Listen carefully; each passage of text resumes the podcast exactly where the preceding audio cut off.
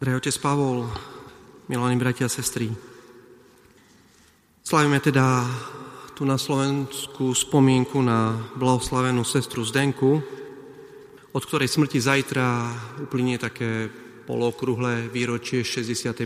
výročia, je, je takým svedectvom ťažkej doby, ktorú vy starší si pamätáte, ja tak matne zo strednej školy možno, kedy ľudia v našich končinách museli vydávať svedectvo o láske ku Kristovi, cirkvi, k svojmu vlastnému povolaniu, či už ako kňazi, reholníci a celkom určite ako manželi a manželky a všetci dokopy, ktorí museli vydať svedectvo o Kristovi.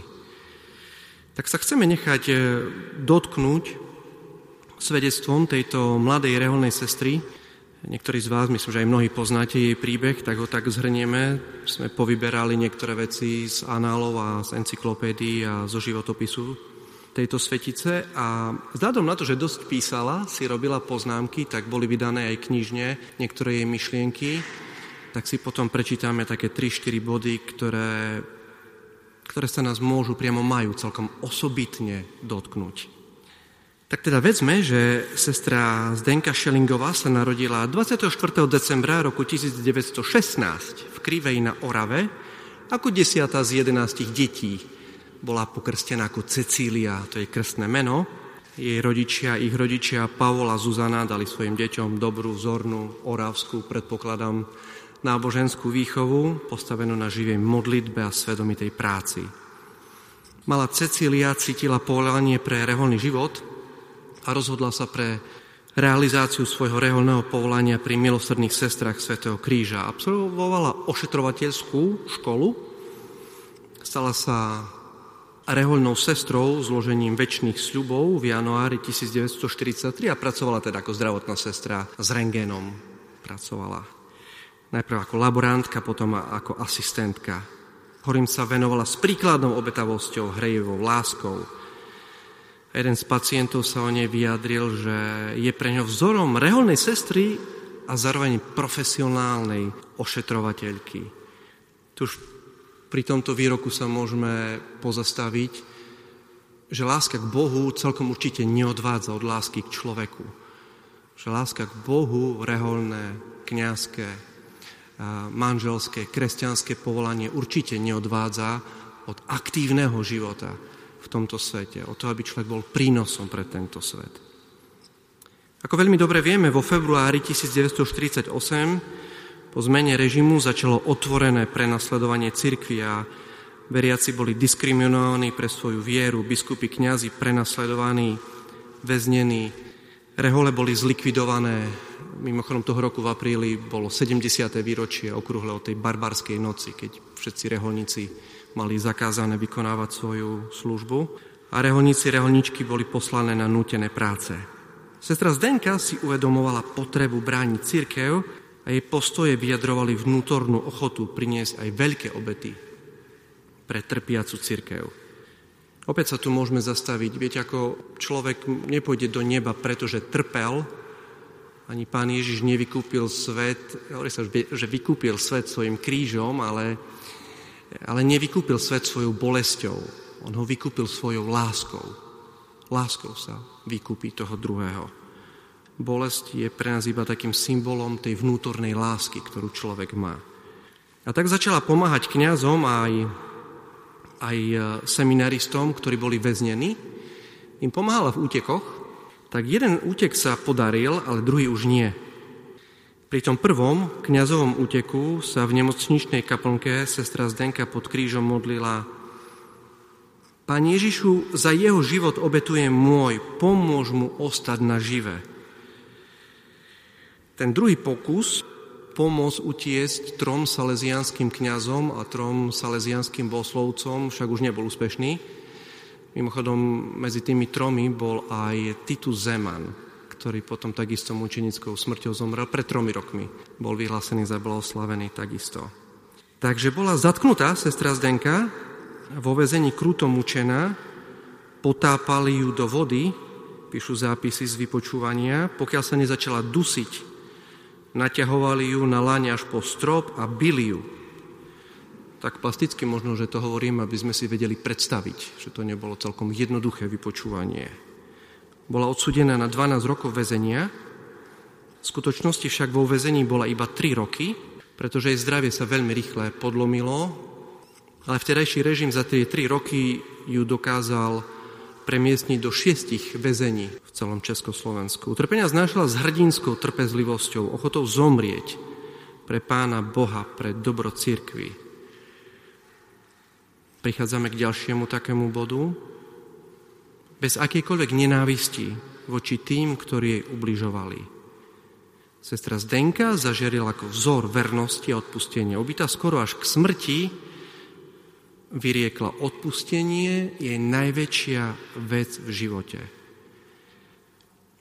To je ďalší taký bod, pri ktorom sa chceme zastaviť. Nie je jednoduché odpustiť, keď vás niekto zraní, čím je hĺbšia rana, tým je ťažšie odpustiť samozrejme.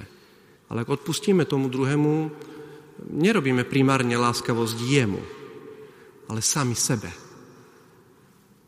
Pretože pomstou nikdy, nikdy, nikdy nezískam do srdca to, čo získam odpustením. A to je pokoj. A to je pokoj. Je to nadprirodzená schopnosť samozrejme. Človek, ktorý nemiluje, ktorý nie je spojený s Bohom, nebude mať silu odpustiť v žiadnom prípade. Sestra Zdenka ju mala. Zomrela 31. júla 1955 ako 38-ročná. Odvážna, vždy usmievavá. Potom v roku 1970, 15 rokov po jej smrti, Najvyšší súd zrušil rozsudok v celom rozsahu a ju rehabilitoval. 14. septembra roku 2003 ju svätý pápež Jan Paul II v Bratislave pri tretej návšteve Slovenska vyhlásil za blahoslavenú. A tak sestra Zdenka je prvou blahoslavenou ženou v našich novodobých dejinách. Toto všetko môžeme nájsť v opise jej života. Sestry krížové, tak sa volá tá rehoľa, Inštitút milosrdných sestier Svetého kríža, Vydali nejaké 3-4 knižky za poslednú dekádu, kde sú zhrnuté myšlienky tejto reholnej sestry, sestry Zdenky a vedec slovenský Anton Habouštiak z Oravy, jej rodak z Krivej nad Oravou, aj vydal knihu o nej Za mrakmi je moje milované slnko. Myslím, že to bolo v roku 1996 alebo 7 vyšla tá kniha. Veľmi pekne opisuje teda jej život. A teraz sa chceme tak nakrátko zastaviť ešte pri takých jej troch výrokoch, ktoré ju tak pekne vykresľujú. Odvaha. Sestra Zdenka hovorí, nič ma nezastraší, ani vietor, čo prihnal husté mraky, lebo to bude iba okamih. Moja dôvera rastie, lebo viem, že za mrakmi je moje milované slnko odpútanosť od sveta. Keď si myslím, že niečo potrebujem a nemám to, Boh sa postará. On vie, čo potrebujem. Veľmi dôležité je vedieť sa zbaviť nepotrebných vecí.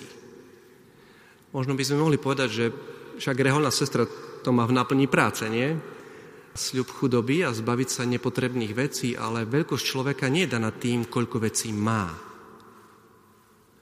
Veľkosť človeka je daná tým, koľko vecí nepotrebuje. Tak či tak nám zostane iba to, čo porozdávame. Aj písmo svete sa zhodne na tom, že nakoniec nám zostane to, čo sme rozdali tým druhým. Lebo do neba s nami pôjdu kniha Apokalypsy, to veľmi jasne hovorí, iba naše dobré skutky. Nic si so sebou nezoberieme. Iba to, čo sme rozdali, nám nakoniec zostane. Nám bude slúžiť nám bude užitočné pred nebeskou bránou. Iba to, čo sme rozdali. Veľmi dôležité je teda vedieť sa zbaviť nepotrebných vecí. A veľmi pekne definuje svetosť. Svetosť nezávisí od rozličných cvičení, ale od náklonosti srdca, ktorá nás robí pokornými a celkom presvedčenými o svojej slabosti toto je tiež zaujímavá myšlienka. Tiež možno, že my aj v našich ľudských vzťahoch máme pocit, že najviac prejavíme lásku tým, že tomu druhému niečo dáme. Ale to, čo sa dá kúpiť, je lacné. A to, čo najviac môžeme dať, sme my sami. Veľkosť daru je v samej vôli dávajúceho. Keď niekto má rád niekoho a mu posiela darčeky, to poteší, nepochybne, ale iba blázon by chcel viacej dary ako darcu. V skutočnosti chceme darcu alebo darkyňu a nie dary. Iba blázon by odmietal toho, kto mi posiela dary. Ja chcem vzťah. Chcem toho, kto o mňa prejavuje záujem. A týmto smerom uvažovala aj sestra Zdenka, keď išla do toho vzťahu s Kristom. Mučeníctvo v živote sestry Zdenky alebo v živote kohokoľvek z nás, to nie je niečo, čo sa, čo sa stane v konkrétnej situácii. Tá konkrétna situácia mučeníctva, keď človek zomrie, to už je iba taký poškrtnutý výsledok toho predchádzajúceho života, kde si človek nazhromaždil tú silu, tú lásku, ktorá mu umožní rozhodnúť sa pre Krista, pre svojho blížneho. Keď som si včera pozrel troška tak zbližia príbeh sestry Zdenky, tak, ehm, tak som našiel aj jeden článok v sekulárnom médiu. A keď čítate z času na čas nejaké články o svedcoch, o cirkvi, o kňazoch, tak, ehm, tak tá diskusia pod tými článkami nevždy je príťažlivá, musím rovno povedať. Z času na čas celku pravidelne sú tam výhrady voči cirkvi. Tak pod týmto článkom som nenašiel ani jednu kritiku sestry Zdenky, a celkom osobitne ma oslovila jedna myšlienka. Citujem. Ľudia jej kalibru, sestry Zdenky, ľudia jej kalibru by mali byť príkladom pre ostatných ľudí, aby sme pochopili, že práva láska si neberie, ale dáva. To bol jak balzam pre kniazskú dušu. Prečítať niečo také na svetskom portáli webovom. Práva láska si neberie, ale dáva. Tak prosme Ježiša Krista, ktorého tak veľmi milovala sestra Zdenka, nech aj na jej príhovor toto polovičné výročie jej smrti, 65. výročie jej mučenickej smrti, aby my sme vedeli každý deň tak odumierať sami sebe, ale o to viac vedeli žiť pre Krista a pre našich blížnych. Amen.